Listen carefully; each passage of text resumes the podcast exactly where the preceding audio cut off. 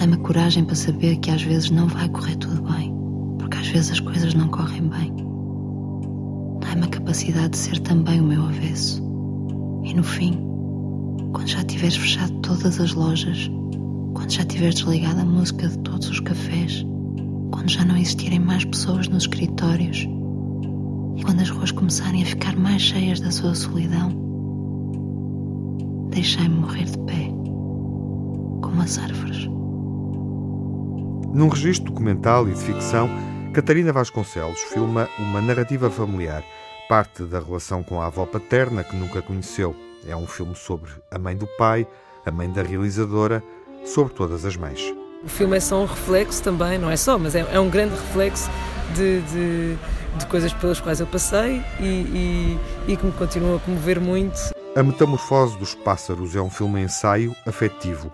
O cinema de Catarina Vasconcelos permite-lhe refletir sobre os laços familiares e a realidade histórica de Portugal, meio século de democracia.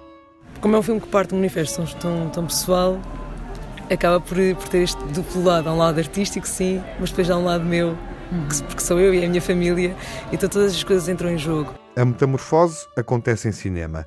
A emoção transcende a linguagem. Em alemão, Mutter, em armênio, Mai,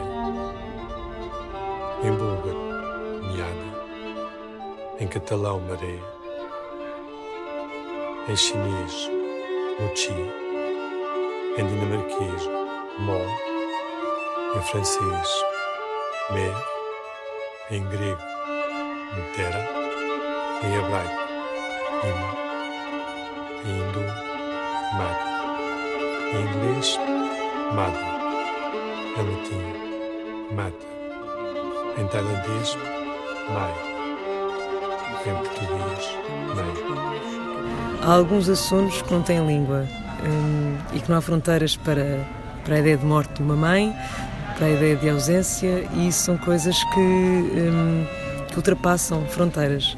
A Metamorfose dos Pássaros estreou no Festival de Berlim ainda antes da pandemia, em fevereiro de 2020, e recebeu na altura o Prémio da Crítica Internacional. Depois disso, recebeu outras distinções: melhor filme no Festival de Vilnius, na Lituânia, no Festival DocuFest, no Kosovo, Prémio Zabaltegui Tabacalera no Festival de Cinema de Donostia, San Sebastián, em Espanha, e Prémio do Público no Indy Lisboa, a estreia em longa-metragem de Catarina Vasconcelos.